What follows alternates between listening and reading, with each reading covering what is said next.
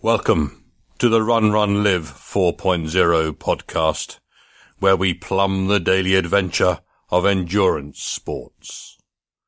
Let us seize this precious moment together and squeeze the life from it like a golden lemon sent to us fresh today from the emissaries of the gods.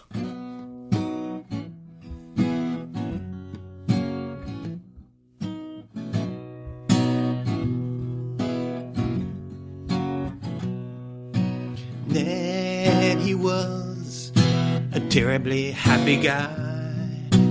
Then he ate a moldy pumpkin pie.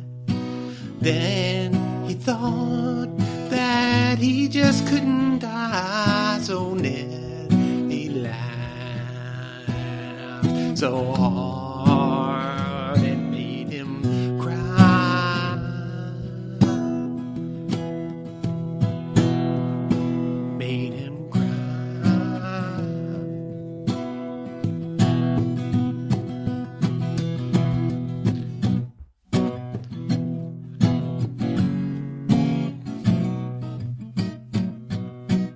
Hey there, this is Chris, your steward for today's ride along the colorful roadway of endurance sport.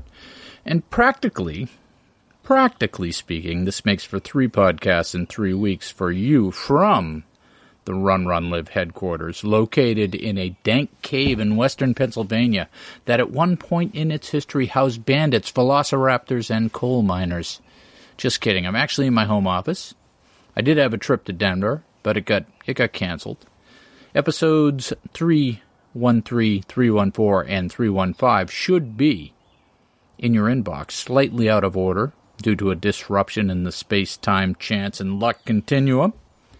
So I seem to remember closing out episode 4 314 with the note that I intended to run a half marathon in Plymouth. And by the way, I'm recording on my screened in porch here, so you hear birds and wildlife and stuff in the in the background. This is where I store all my mountain bike equipment, all my bicycle stuff. So that would be two weeks ago now, and I indeed did go down and run this half marathon. First actual race for me since the heart procedure. So my main goal, as is my practice now, was to not die and also to have fun. My top concern was that I might pull something or otherwise hurt myself, given that I have not been doing much road work since Boston. And coming off of Boston, having run like 830s, I figured something in that range would be easy enough. And on the top end, if I felt good, maybe sub 8s would not displease the running gods. So I told coach not to give me uh, any taper for the race, just treat it like a long tempo run. And I kept a nice training load right up to the race. I did a bike and a hard swim the day before. And then a bunch of us from my club got up early, break of dawn, and drove down to Plymouth, Mass to run this half marathon. Brian had looked at the course map and said the first half was flat to downhill with a big long hill at mile six and then rolling hills into the into the finish. And this was a first year race, but there were still there were close to 2,000 runners. And the first mile was a bit jammed up, but I broke free and I was feeling good enough and spinning out those downs and flats, going a bit too fast like I'm wont to do. And I had my Garmin on, but I wasn't looking at it, just running, chatting up the pretty girls, thanking the volunteers, having fun. And looking at the data now, those first five miles were in the uh, in the 720ish range, and that's a bit fast right now for me with no taper, no training, and a wonky heart.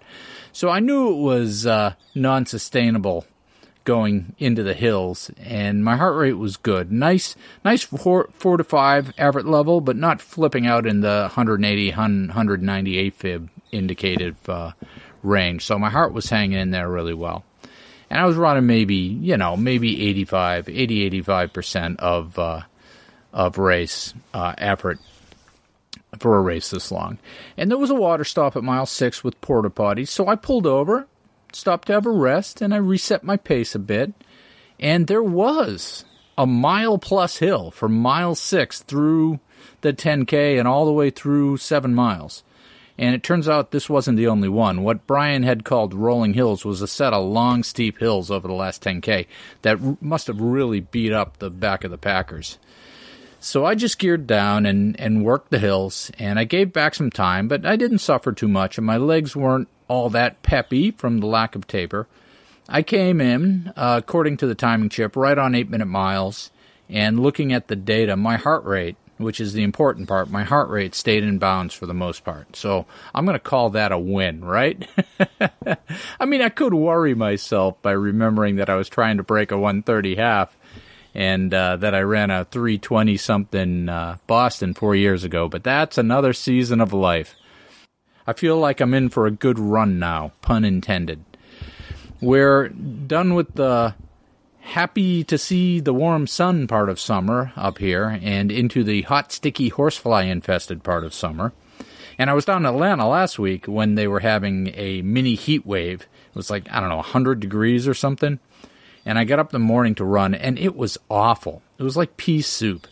There was no oxygen in the air, and I ended up coming back to the hotel soaked, like I had been swimming, which uh, which is a pain in the butt because then I had to pack up and get to work. And first, what you have to do is you rinse out your wet stuff in the sink to remove some of the toxic man juice, and then you roll them up in a couple towels and walk on them to get some of the the wetness out of them, and then you put them in a plastic bag and you pack them.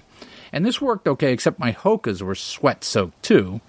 So I put them in a plastic bag and packed them, but I forgot about them in my in my suitcase, my travel bag, until Tuesday this week. So I was like five days in a plastic bag. And that was a horrible thing to have to put on those still wet, festering shoes to go for a run on Tuesday. Ew. And the other thing is, you just don't stop, stop sweating. I want to go to work, but I can't stop sweating long enough to put my suit on. And then after that uh, Tuesday run, I was soaked again, of course, because it's hot up here now. And even though I exercised my rule of thumb that you can run shirtless under one of two conditions first, you have an attractive body, or two, you're over 50. And when I got home, I put those clothes directly into the washing machine as a form of hazmat isolation. But I didn't run it because I didn't. I, I wanted to wait till the morning when I could actually hang them up outside uh, after they were washed.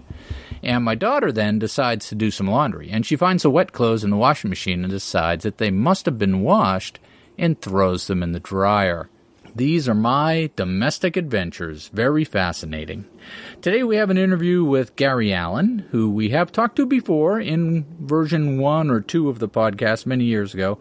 Gary is the race director of the Mount Desert Island Marathon, but more relevant is that Gary is a bit of a historian for the local marathon scene, having been involved at a near elite level for many years and still involved. And I'm hoping it comes off as two old guys talking passionately about their sport and not two old guys bitching at the kids to get off the lawn.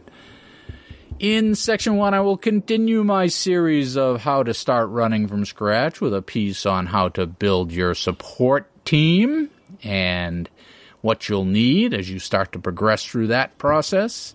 In section two, I'll pull some nuggets from a book I read last week called Happy is the New Healthy 31 Ways to Relax and Enjoy Life Now. I had a person I was interviewing at some point this month recently ask me a question. And you know you know how it goes in an interview, right? Where at the end I smile and I say, "Do you have any questions for me?" And they asked, "Are you happy?" and I think the question was actually, "Are you happy in your choice to work for this company? Are you happy at the company?" And I answered the question the way it was asked. I said, "Well, first of all, I'm happy because I choose to be happy." And my happiness has nothing to do with where I work or, or what I do or who I work for. And of course, your environment does influence your emotions. And I get pissed off at work situations like everybody else, and I get blindsided by irrational people. I have to deal with idiocy on the same scale as everyone else. But I try to remember that those are environmental things and really only affect my happiness if I let them. On with the show. It is when we learn to leave our comfort zone that we find ourselves communing with our inner strength.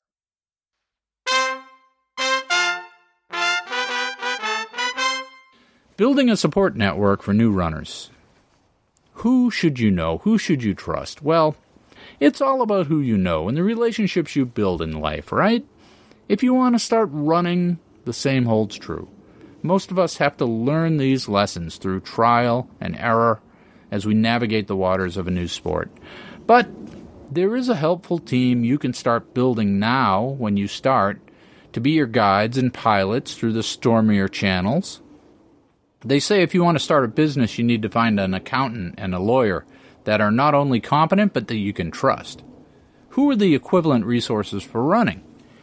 First, you need to build a support crew from the people who are already in your life.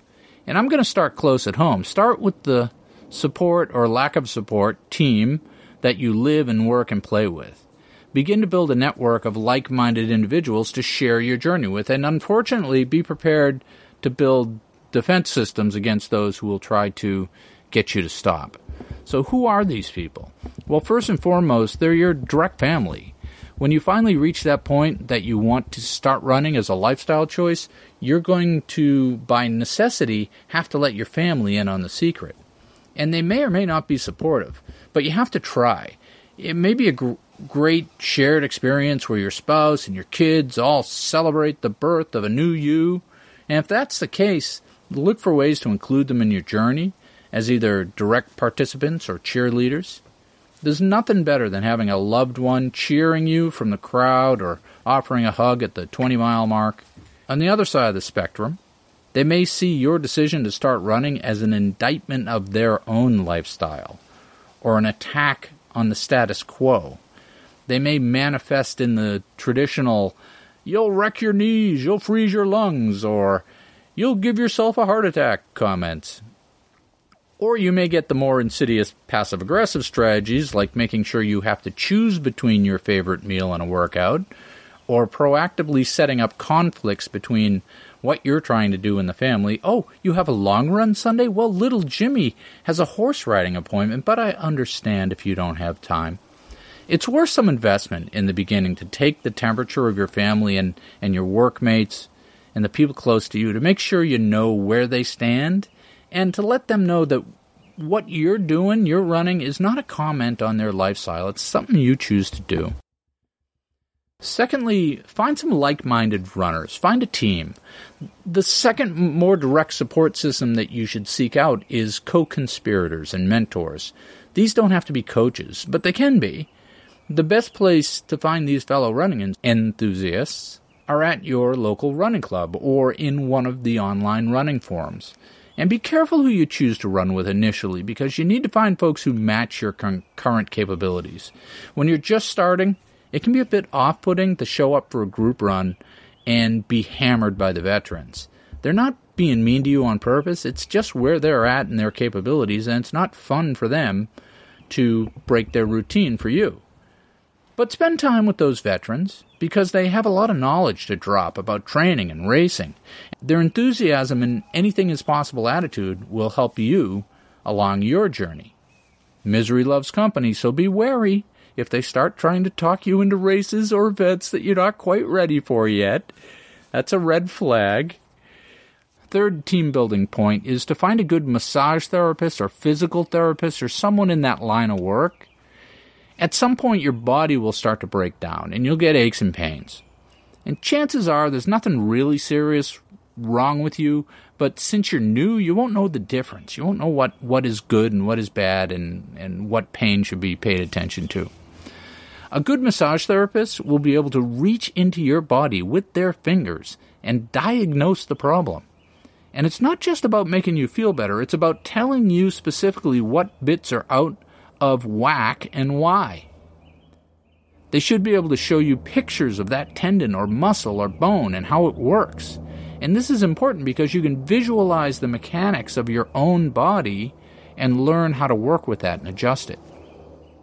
And I've personally never had much luck with physical therapists, but I know that good ones, they are the same way. They know how the body works and they can show you how to move in such a way as to support your running and to improve. And the other thing about these professionals is that some of them have that actual healing touch that goes beyond the mechanical. And when you make a connection with a good therapist, the two of you essentially join in that healing process. and it's a powerful and helpful relationship. The next thing would be uh, various sports medicine practitioners or doctors. Uh, in today's world of specialization, you may need any number of doctors for different parts of your body, different systems. Uh, knee specialists don't do ankles. Take the time, though, and be very careful when selecting your caregivers. Most general practitioners, and I'm generalizing here, but most doctors will tell you they'll take the short and easy answer. They'll tell you to stop running, give you some anti inflammatory pills. You want a specialist. You want somebody who cares enough, who's used to treating athletes, who understands the needs, the wants, and dreams of athletes. The traditional doctor training is to fix you. You want more than that. You want to know how you got broken in the first place and how to change your approach to prevent it in the future. And so if you go in and they want to give you pills and splints or other prophylaxis that really just masks the symptoms, you want to shy away from that. You want to go deeper. It's your body. Take control of your medical care and get real answers. Don't let the medical bureaucracy bully you. The best way to find these caregivers, the good ones, the ones that, that work on runners, is to ask the other runners.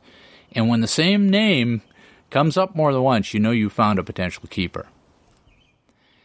The next thing you might want to start developing is a nutrition coach.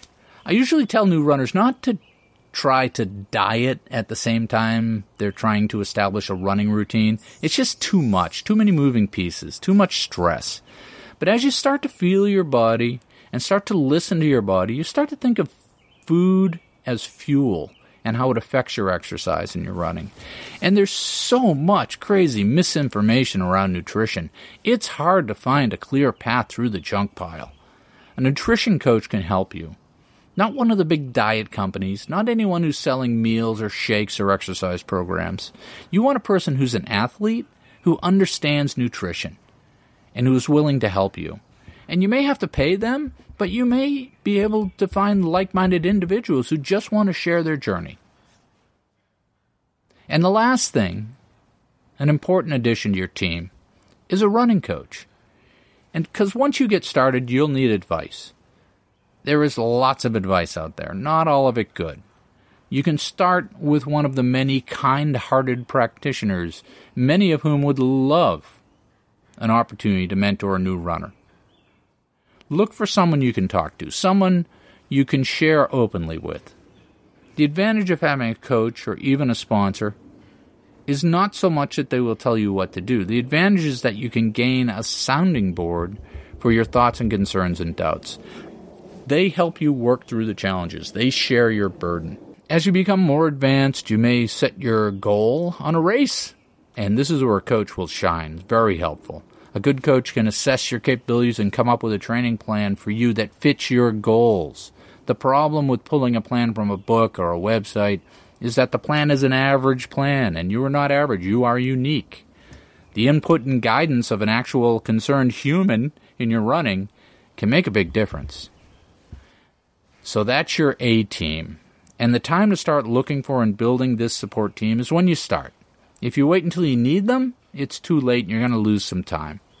Get ahead of the curve, and you may be able to save yourself many uncomfortable misadventures. And now for our featured interview, because we can always learn something new from others, and some people are super interesting.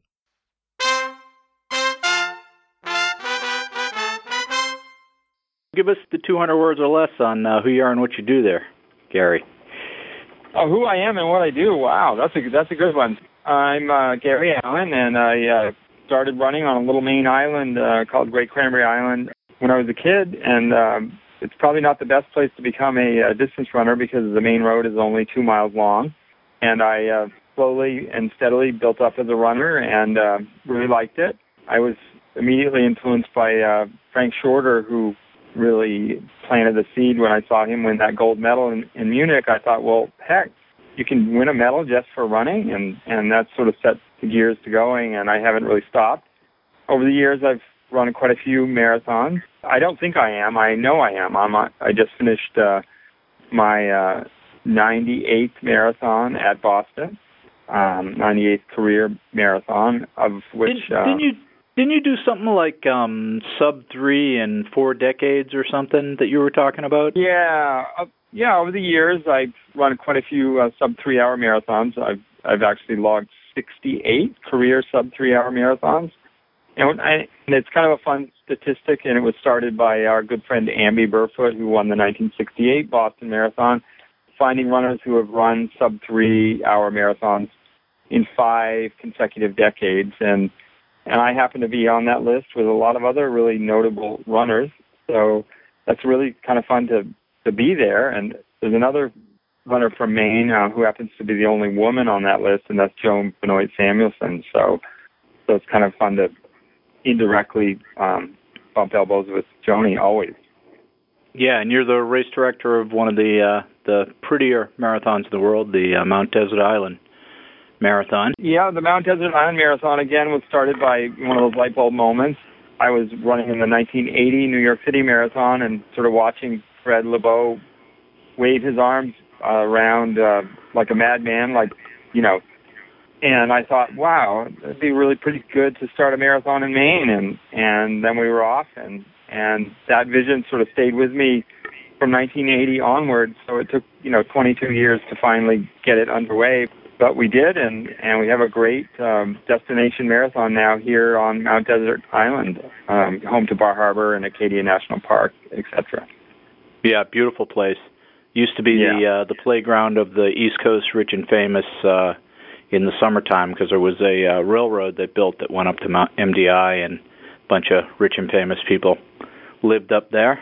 That's correct. Yeah, I think Yep, that so- the big Philadelphia wealthy people at the time in New York and Boston, you know, came up here to to uh, rusticate is what they called it, uh, to come rusticate on MDI. So Yeah, I don't think I've been on Great Cranberry Island. I ran the Peaks Island five miler once. Is that nearby? Peaks Island's down off Portland, um, so we're about three, you know, three and a half miles uh, north of that. So three and a half hours by road, by water, it's kind of a straight line across the, you know, Gulf of Maine a little bit up here. It's really It's like- nice, nice place. That's like real Maine. It's up there. It's, it's very real, very real. So we're putting on a uh, marathon out there on Saturday. Over the years, we've played host to quite a few uh, pretty epic running events. Back in the it started in the 70s, and it had only a short run and went into the 80s. We put on a uh, 5K out there, the Great Cranberry Island 5K. It was perhaps arguably the only entry lottery in running. We had so many runners that wanted to run it, and such a small island that we created a paper lottery because there was no such thing as as the as the internet then. So we created a lottery to let people in, and and that eventually worked its way up to being one of the 25 best races in the country according to Runner's World. Still only have two miles worth of road to work with there. we're looking at two miles worth of road, and runners seem to really want to flock to it. And then after many years of not having races out there, we started a um, ultra marathon out there, which we held that for seven years. And our final year was in 2013, and we were awarded the RRCA um, National Ultra Marathon Championships. So bid runners from all over come out to, to run that event. And we kind of thought, well, heck, we're the national championship. Maybe we should go out on top and call this the one. And it's kind of like, you know, why would why would you cancel a race that's more popular than ever? And we felt like, you know, it was we felt like it was doing the race justice to end it at the peak of its life.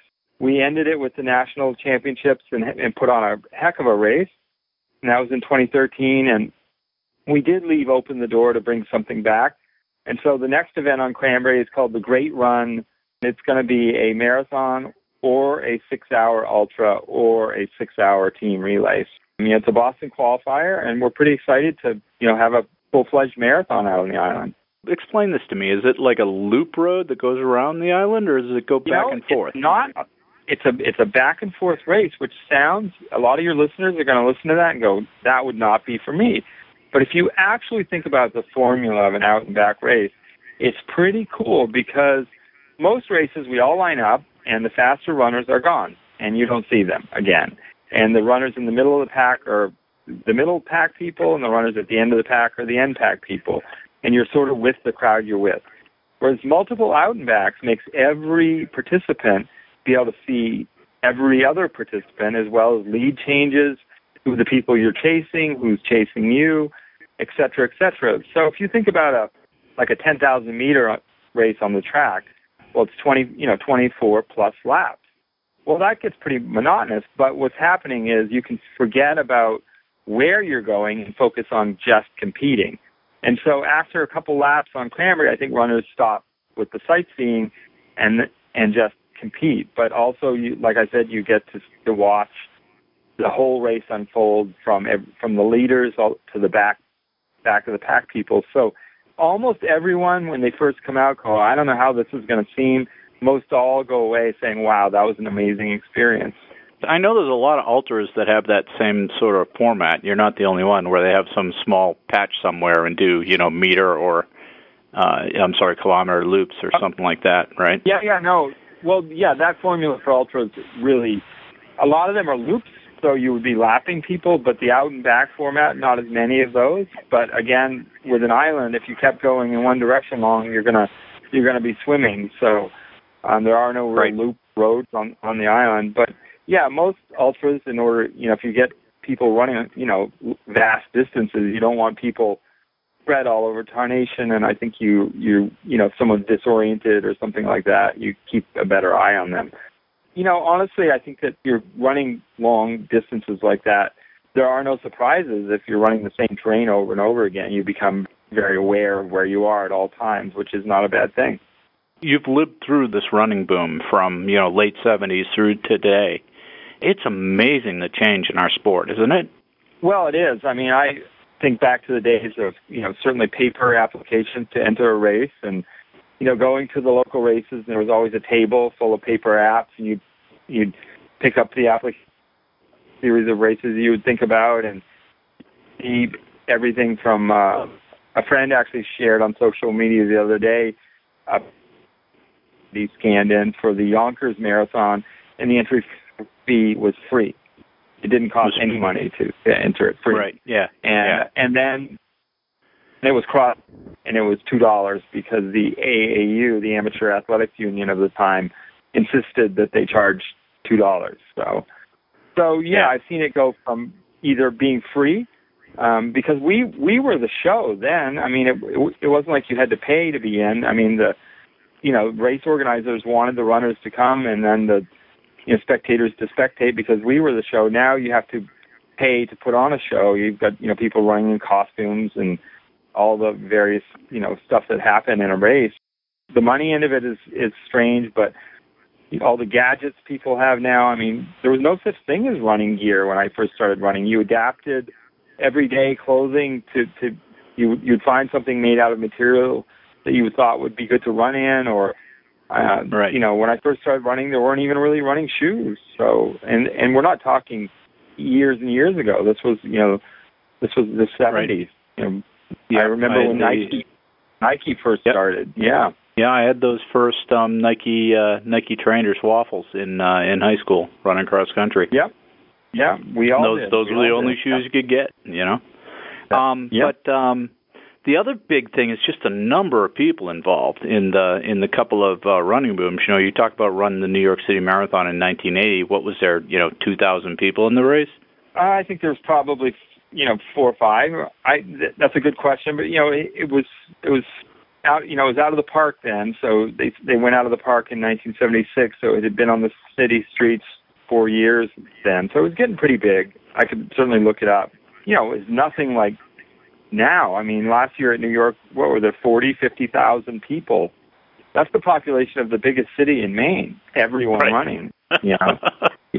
so, so yeah. I mean, I've I've really seen it change, and it's fun. I mean, you certainly remember the days of being out, you know, running and and having people look at you like, what is what's the matter with you? Why are you who who are you running from, and why are you running? And now it's sort of like it's you know you see people running all the time everywhere. Yeah. So it's good. Yeah, it's much more mainstream, and it's it's a different uh, demographic too. It's not just runners. It's well, I mean, it's not just like racers per se, right? It's more of a lifestyle Right. thing. Well, I think so too. Yeah, I, I you know, I think that the the sport. You know, I was looking at a photograph again on social media. Talk about a powerful tool. I mean, before we would find a little faded newspaper clipping and we would hear Bill Rodgers is running 140 miles a week, and we would all like roll up our sleeves and say, "Well, then we need to do that." You know, we, you know, you would hinge on you. You would just be so starved for information about running, you would find some little tidbit somewhere, and you would, you would just go with it. So now, yeah, the accessibility is is amazing, and and I think that information is amazing. And um, anyway, I was looking at a, a picture of the 1970 early 70s Boston Marathon, and it was when it finished on Ring Road right there by the Pru then, and there were runners lined up probably close to you know 50 yards away from line, patiently waiting to cross the finish line because the finish line backed up. People couldn't get across the finish line. There were no chips and so they had to wait to manually record runners and these and then I actually found the corresponding race results and the runners that were lined up waiting to finish were three one of the bib numbers was plainly visible you can see his result and his finish time was 303 so 3 hour marathoners were a dime a dozen and and literally lined up waiting to finish and with the precious seconds clicking away so the times have really changed. There were no space blankets. There were no finisher medals unless you were maybe in the top ten, um, or, yeah. or sometimes yeah, yeah, yeah. podium. There were no yeah, bands I, every I was, mile. Yeah, yeah. I was telling you, I ran a uh, a half marathon on uh, on Sunday, and of course, right. when you come through a chute, and then they put a medal on you, I'm like, medal. right. And right. I actually said, when I was a boy. Well, I know we didn't have half yep. marathons or medals. We didn't have that. Well, yeah. you know, running history running history to me is just fascinating and one of the fun facts about being a, a Mainer and you know, you mentioned you know, uh Ben True winning the the BAA 5K and he just won the um Diamond League uh, 5000 down in New York City. A great race. I don't know if you've seen it yet, but it's uh amazing to see, you know, a Maine native, you know, taking it to those guys. So Ben's the real deal, but there's a lot of running history in this state, and you feel it. And and one of the my favorite, but in the 1908 uh, London Olympic Games is when the Queen decided that the marathon must finish over on this side of the track where the royal box was, and that distance just happened to be from Windsor Castle to there, 26 miles, 385 yards, because it was scheduled to finish on the opposite side of the track, which would have shortened it. Um, but she wanted to finish over where she was, and and honestly, what the queen wants is what the queen gets, right? So yeah. that sort of started this whole thing in motion. But only weeks later, in 1908, there was a Maine held its first marathon in Rockland, and we dug up some old clippings and so forth from that. Found out that the distance for that marathon, literally weeks after the Queen declared that the marathon shall be 26 miles, 385 yards, that this distance was 28-ish miles. And so it made me laugh because Mainers are known to be kind of stubborn and kind of independent and very outspoken. And I said, that's so Maine that the Queen has decided that it's going to be A, and Maine are, the Mainers are just like, no, we'll, we're going to do it our way. And so it was actually longer, the first marathon, than um, what, what was decided at the Olympics. So that's a little bit.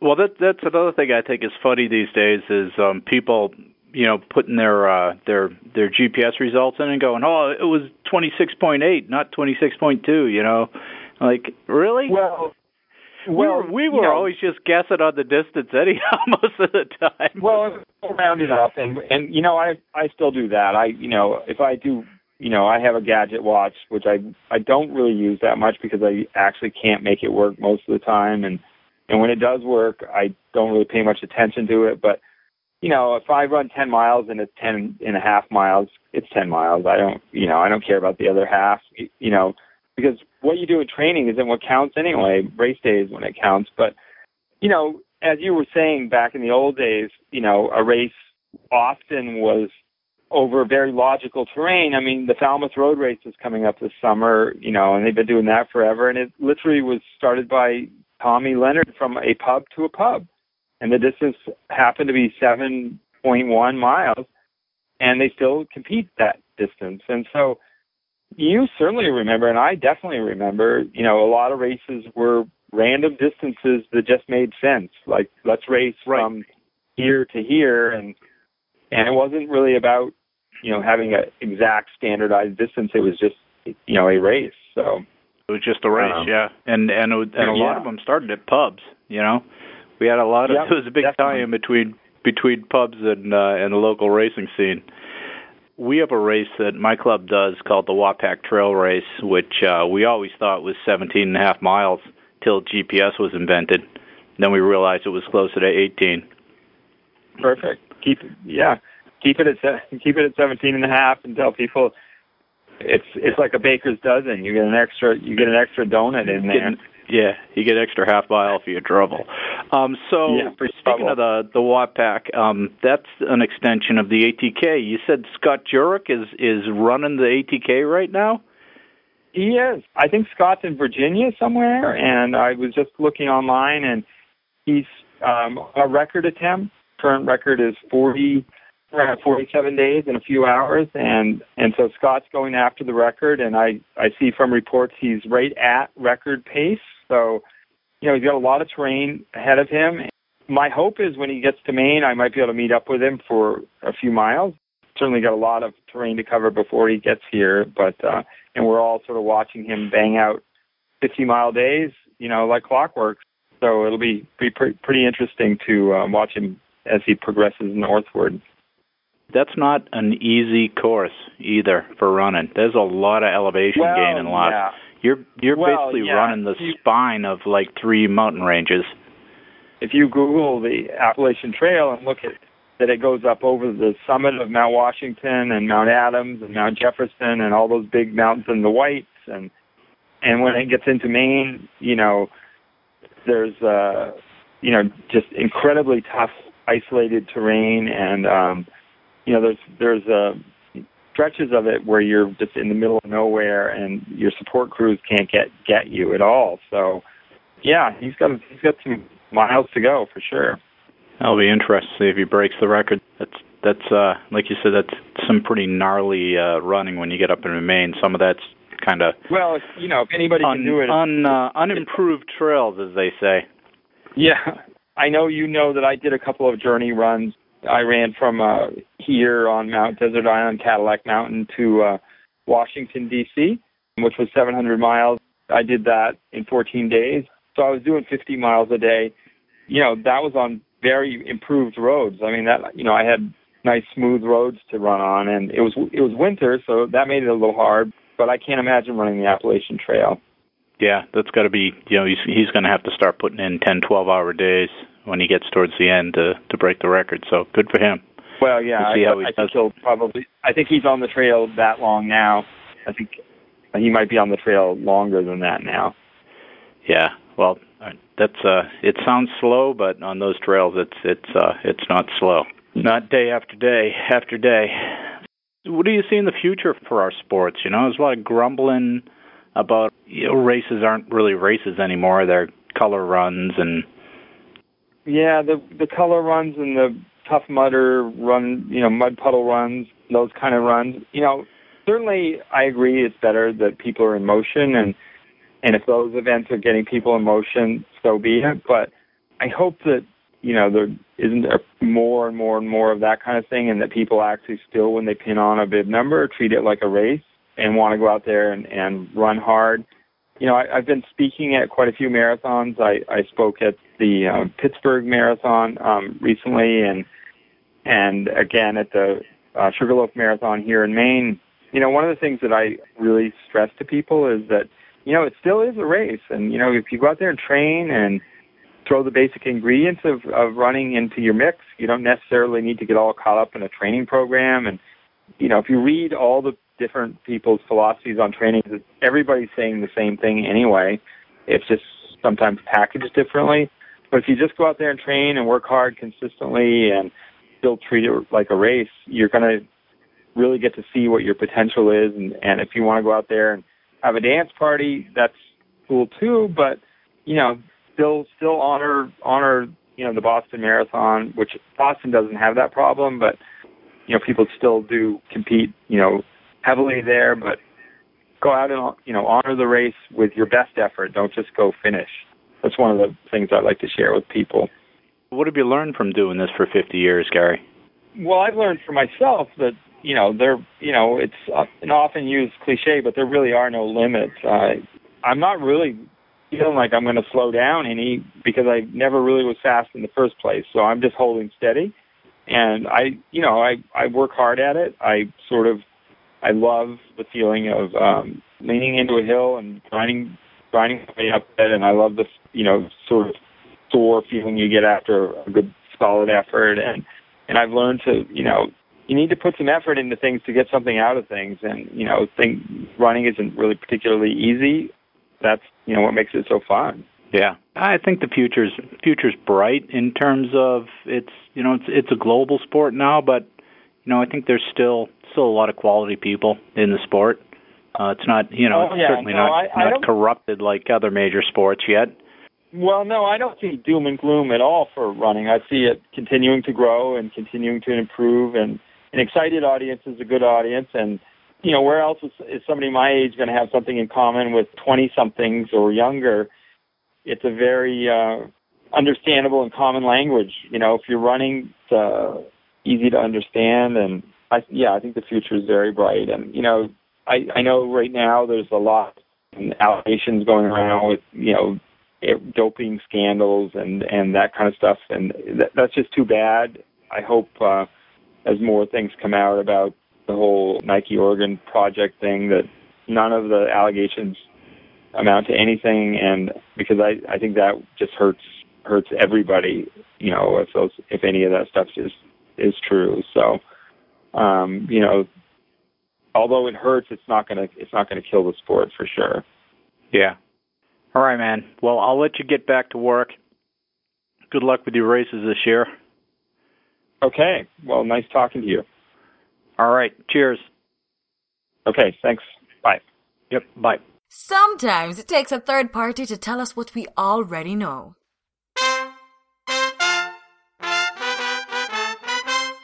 Happy is the new healthy. With an exclamation point. Attitude apparently is a state of mind. The Amazon Kindle store is always trying to push books on me. They know I'm an addict. They are like drug dealers, on the corner, whispering sweet offers from the shadows every time I check my email. Psst, hey Chris, we noticed you like science fiction. How about these three books that are only 99 cents? You know you want them. What? You don't have time to read three more books? But it's only 99 cents. Come on. You know you want to. And so it was that I found myself with the book, Happy is the New Healthy 31 Ways to Relax, Let Go, and Enjoy Life Now by Dave Romanelli. It seemed innocuous enough. Dave, it seems, is some sort of funny, neurotic, blog writing yoga instructor who I think would either be really entertaining or totally annoying to be trapped next to on a plane. The book seems to be a collection of 31 blog posts or individual life lessons on how to stay happy and not lose it in the crazy world that we live in. And some are better than others, and there isn't much of a through line. There's no real story arc, more of a loose collection of thoughts. If you're looking for a methodology or a step by step program to get happy and healthy, eh, this isn't going to do it for you. If you're looking for some funny and randomly muse tickling vignettes, it's just fine. Here are some nuggets I pulled out. Quote There are so many people with talent and so few with real tenacity. This is a sentiment that has proven to be true over and over in my life, and more true as we go on in life. When you get to the top of the game, you'll find two types of people truly talented people and people who are willing to work hard and push through. And when you find someone who has both, those are the real standouts. And the lesson for me is not to overthink which direction to go, but just go and push through. And you may not get where you're going, but you'll get somewhere, and you'll be richer for it. Quote As Douglas MacArthur said, youth is not entirely a time of life, it is a state of mind. It is not wholly a matter of ripe cheeks, red lips, or supple knees. It is a temper of the will, a quality of the imagination, a vigor of the emotions. And much of what I enjoyed in reading this book were the quotes that Dave pulled out and salted through the work. We all think about age in this case, some of us more than others. I heard a scientist this week who said we reach the peak of our mental abilities at age 23. But aging, like so many other things, seems to involve some choice. You can choose to age well and use the new gifts you've accumulated over the years. You can choose to retain the attitude of youth. And a key to this is to always be planning for a brighter tomorrow and expecting it because this in turn influences how you feel both mentally and physically. So, yes, you can choose to age or not. Quote The American actor James Barrymore said, You don't age until your regrets outnumber your dreams. And this speaks to another point, to the happiness of the moment that is a common theme in Dave's philosophy when you get to the point in your life you're regretting things you've done or not done, you, you are robbing yourself of your future. You are choosing to be made miserable by regrets. You're letting the regret outweigh the happiness of that current moment and the brightness of the future. You need to reweight your scale. Quote, while the increased connectivity, access to all those articles, and constant communication with others can be a good thing, especially for business, too much technology creates absence. Absence of time, absence of sensation, absence of peace. The antidote to absence is presence. It's the feeling you have after a long, sweet nap, or when eating comfort food on a dark, cold night, or when taking a break at 111. And I'm not sure I buy the argument that technology is killing our awareness, but I do think we need to proactively find the presence in our lives. Much like anything important, that peaceful, introspective, healing moment, whether alone or with loved ones, needs to be scheduled and stewarded so its power is not forgotten.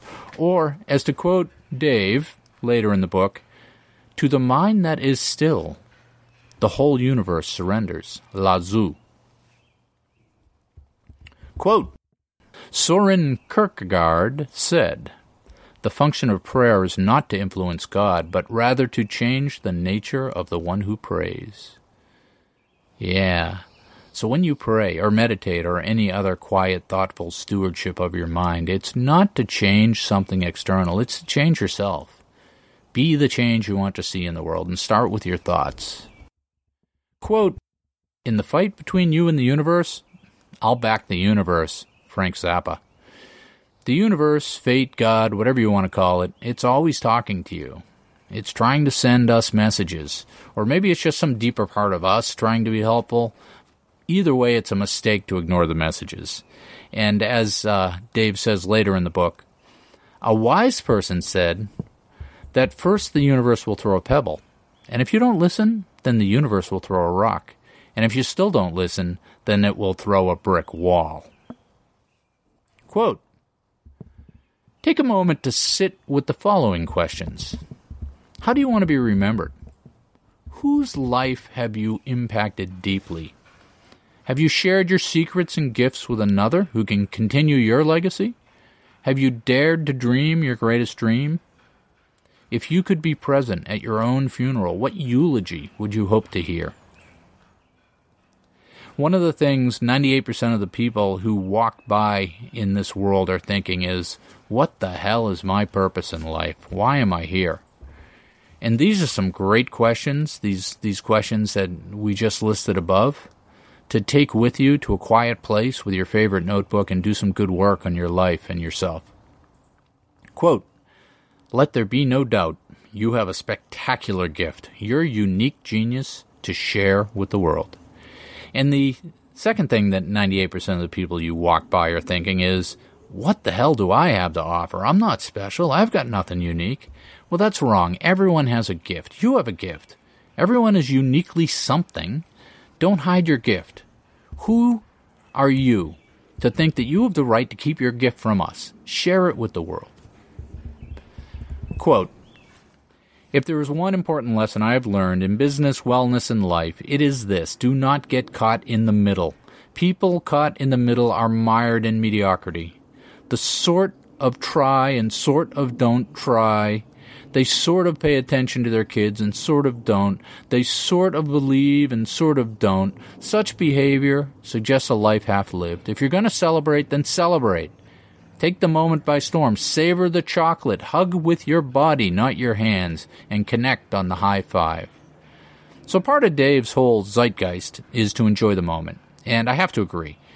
If you're going to do something, go all in. Make it count. Don't walk away with regrets that you could have done something with more vigor and enthusiasm. And if you don't have that vigor and enthusiasm or can't summon it, then then do something else. Quote If it feels like life is passing you by, then let it go. Why walk in someone else's footsteps when you can walk down your own awesome path? The Grateful Dead sing it perfectly in the song Ripple. There is a road, no simple highway, between the dawn and the dark of night, and if you go, no one may follow. That path is for your steps alone.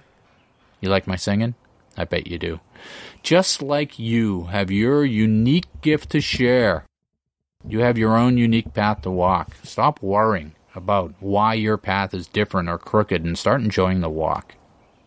Quote, there is more to life than that. When we are defined by our routines, we deny the universe opportunities to reach us. But when we break free of our routines, we are ripe for revelation. Now, this is a trap that I fall into. I tend to want to optimize and routinize all aspects of my life so I can live with efficiency and get more stuff done. But those routines come with the risk of sleepwalking through life with the proverbial blinders on. You can miss opportunities and side paths to something unplanned but wonderful.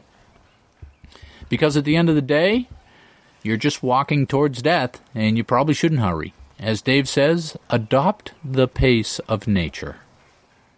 Quote With the inhale, I am strong. With the exhale, I am free.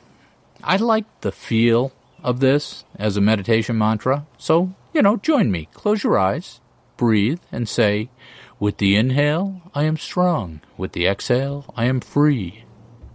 Yeah, it sounds good, doesn't it? Quote, Here we all are, souls in spacesuits wandering the earth. Again, we are only on this planet for a brief time. We are spirits and souls and life essence beyond the physical, and I really like the visual that Dave creates here of us just being souls in spacesuits, briefly wandering on this rock. So make good use of your time. Don't waste it being miserable. And to finish things off, Dave talks about the fact that we are more than just one person. We have the potential within us to manifest as different selves. But one of these selves is our higher self, the best, happy, and fulfilled version and manifestation of ourself. This is the version of ourself that we need to find and put in charge of our life. And he tells us, like a coach, it's time for a coup. Take a moment to name your highest self and anoint him, her, as president of your life. Okay, now we're going to move you towards the exit, please. Okay, my friends, that's it. The terminus of episode 4 315 of the Run Run Live podcast. Those who arrive have survived. One quick technical note at one point, sometime in the past, when I created a new version of Run Run Live, a second instance of the podcast feed got added to iTunes. So if you search on iTunes for Run Run Live, you might find two shows pop up, and they're they're the same feed. So I'm going to ask Apple to eliminate one of them. So if you find that the podcast disappears or you're not getting fortnightly updates, go into iTunes and search again and subscribe to the other feed. Like I said, I bought a new mountain bike for my daughter, and last Sunday we went out for a ride. And I know all the trails around my house for miles, and I decided to take one that cuts behind the old local uh, ski hill. It's an old farm road in the woods that runs down and behind one of the tubing hills. And I'm flying down this hill, and I look up, and there's a rope across the trail about three feet off the ground and I do some split second calculus and decide that the best thing to do is to lay the bike down on its side and try to slide under this rope. But my intentions did not translate well as I bounce my noggin off the trail. You know, it's one of those things where you visualize it, but it just doesn't happen that way. And uh, I was I was out of it. I had no idea where I was for a few minutes. Uh, I gave myself a nice concussion. Turns out I broke my helmet too, and I you know I had to take it easy for a couple days because because I had that uh, that bad headache, um, and I kind of kept an eye on myself. Stopped taking the blood thinners because I thought that would be a bad idea with a brain bruise. And it seems like what happened was they're running some sort of trail race over behind the ski area and had roped off the course. And uh, I started to, I talked about this on, on social media. I started to get a lot of comments that maybe I should stay out of the treated trails.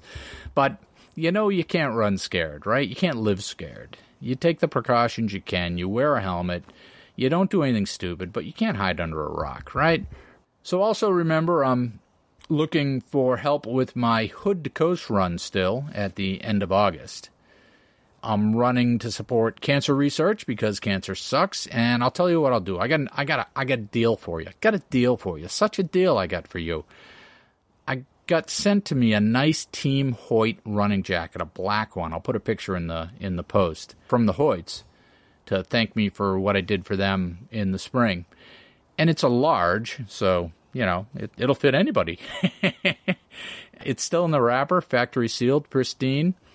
Let's say that the first person, no, let's do it this way. Let's say the biggest donation of let's say over 50 bucks to my cancer fund for Hood to Coast in the next 30 days gets the jacket. I'll mail it to you. And you can you can wear that cuz frankly I got a, I got enough stuff. uh, and the uh, the links to how to do that are in the show notes and in, in the post. I've got a great trip planned. I'm going to fly into Rapid City, South Dakota, and drive west over the divide to Portland. And I've got the flights and the hotels and the cars booked. It's going to be a hoot, a hoot. I'm taking my wife with me to give her something new to complain about. And anyone that lives along the course, along that route from, you know, draw a line through Yellowstone from South Dakota to Portland, you live around there, you want to catch a run or have dinner or have coffee, let me know. It's going to be a hoot. And uh, you folks also, you folks remember Bruce Van Horn from a couple episodes uh, ago. So I just wanted to let you know he launched a new book called Worry No More, and he's offering it right now pre-release on the Kindle for 99 cents. So if you like his uh, stuff, that's a great deal. And it helps him too because it drives his pre release numbers up. So what else? I'm training away. And my next race is that Olympic distance triathlon up in Winchendon, Mass. And I feel pretty good about it. I've gotten a couple swims in in the open water of over a mile and felt fine. As long as they let me wear my wetsuit, I'll be golden.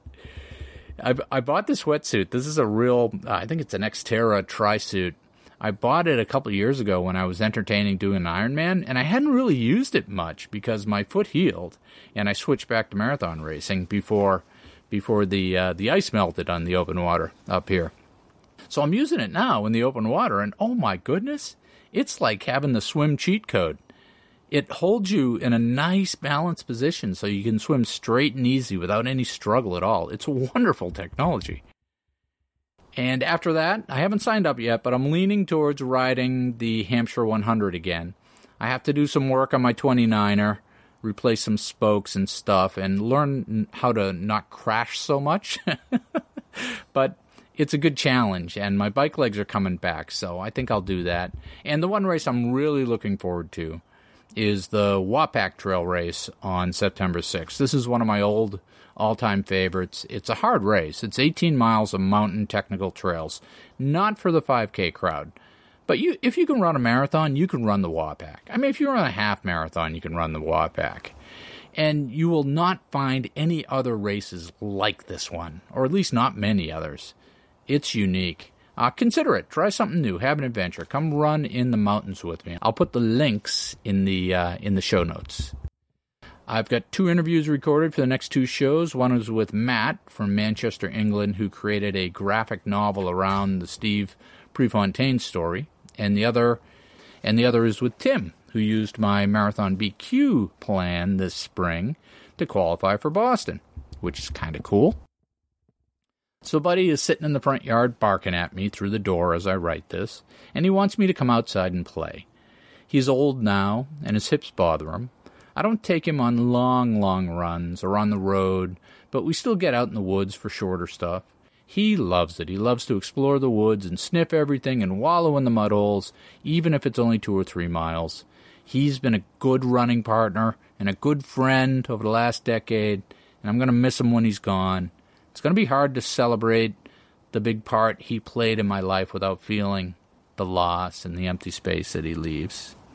And I remember the time quite clearly that he and I and Brian did a did a long run on the Wapack Trail, 20 plus miles it must have been, you know, two, three, four hours in the mountains. And we all had so much fun. And I can just picture the way he used to fly through the air to catch a frisbee. I'm gonna I'm gonna take him for a walk now because he's my brother and he deserves a moment, no matter how busy I am. And as you are walking your dog, I'll see you out there. And then he thought that he just couldn't die. So Ned, he laughed so hard it made him cry.